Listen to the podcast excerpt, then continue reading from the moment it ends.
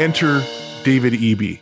Now, in our province of British Columbia, currently the New Democratic Party is is in power. There is going to be an election coming up in the fall here, and the current leader of the New Democratic Party has said that he's not going to run.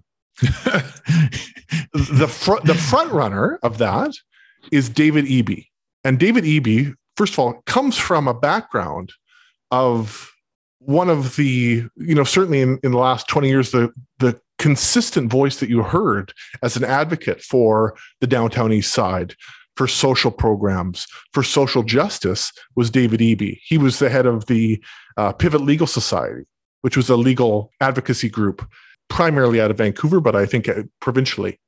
And now he has he was the minister of housing in british columbia or has been. And now he has stepped forward as the certain front runner, almost a sure thing to lead the the uh, New Democrat Party, which is the left leaning party of our province, the more socialist party of our province. Here's what David said this week. This is out of the Vancouver Sun. When someone overdoses twice in a day and they show up in the emergency room for the second time, a second overdose in the same day, the idea that we release the person back out into the street to overdose for the third time and to die, or to have profound brain injury, or just to come back to the emergency room again seems bizarre. He said in, in the Okanagan on a leadership campaign stop. Currently, under our system, the intervention can only come once they've seriously brain injured themselves through an overdose. We need to have better interventions that could include and should include involuntary care for people who make to make sure that they at least have a chance.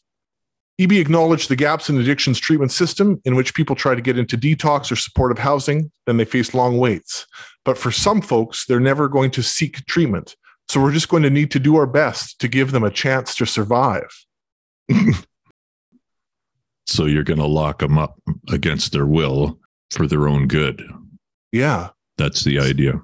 That's the idea. It says such an approach bears similarities between the controversial Bill 22, introduced by the New Democratic Party in 2020, which would have forced youth to undergo seven days of treatment after an overdose. I remember that. I don't know if you do, Nathan.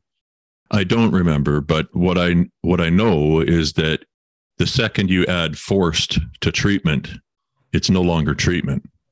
So we have we're kind of have a, a, special background in this because we come from a, a, profession or a population that kind of goes through has already been going through forced treatment, and or at least still... treatment between a rock and a hard place. yeah, yeah. No, they uh, they they really put you in a position where it boils down to your career or your profession, depending on how valuable that is to you, or your freedom. Right. Yeah. So it's autonomy or autonomy or your primary choice of a way to earn a living. exactly. Yeah. And I think for anybody who has lost a loved one or lost a friend or whoever it may be, knows the heartache of saying, shit, I wish they could have been kept safe. I wish they could have, you know, when they were making this string of terrible, life threatening decisions, I wish someone could have intervened or questioning were they in their quote unquote right mind at the time you know mm-hmm. that's another understandable question sure but to me i think the word involuntary is really frightening and harkens back to fascist policing and a potential abuse of power I think that it will, for the population who is still actively using drugs and using opiates, it will push people back into those homes. And based on the statistics that we just read, 56% of people who die die because they're inside. And maybe that means they're alone. Well, if you know that shit, if I overdose out here, I'm going to go into involuntary treatment if the police come and find me or if the ambulance comes and gets me and they're going to wrangle me into forced treatment, I'll go inside. How he does not see the direct correlation with the statistics released by the coroner service. Maybe staggering. he does. You know, maybe these are the type of conclusions that one eventually has to come to or at least entertain, right? I mean, yeah. does somebody who thinks that that's a good idea, whenever you're talking about something that reduces individual freedom or autonomy, that is more important to me than life. If you take that away, you're heading towards 1984. And if that's the way that you want to uh, have your society, then I would rather not be a part of it. I want to live in a society where you're free to take risks, you're you're free to run your own affairs.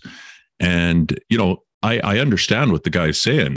If you get somebody who's coming back for uh, treatment again and again like that, maybe that's more of a sign of a endemic problem with the system than it is with that individual. And I'm not trying to say that that that person has no accountability or no ability to make decisions.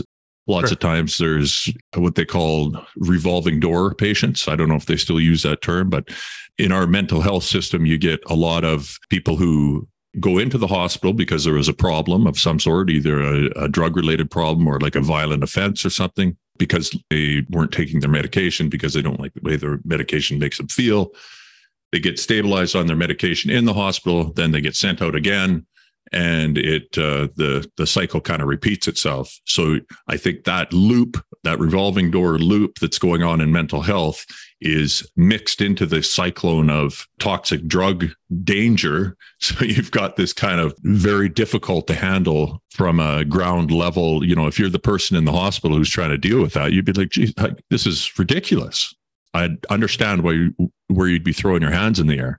Of course, but those revolving door patients who who are in sometimes multiple times a day or multiple times a week or just even the people that we all sort of get to know that is not exclusive to the drug using population either you know there are people with um, chronic diabetes chronic lung conditions certainly with m- mental health conditions that's a failure of our society to support right. the, the system that used to work I mean, our healthcare system used to be envied, you know, yeah.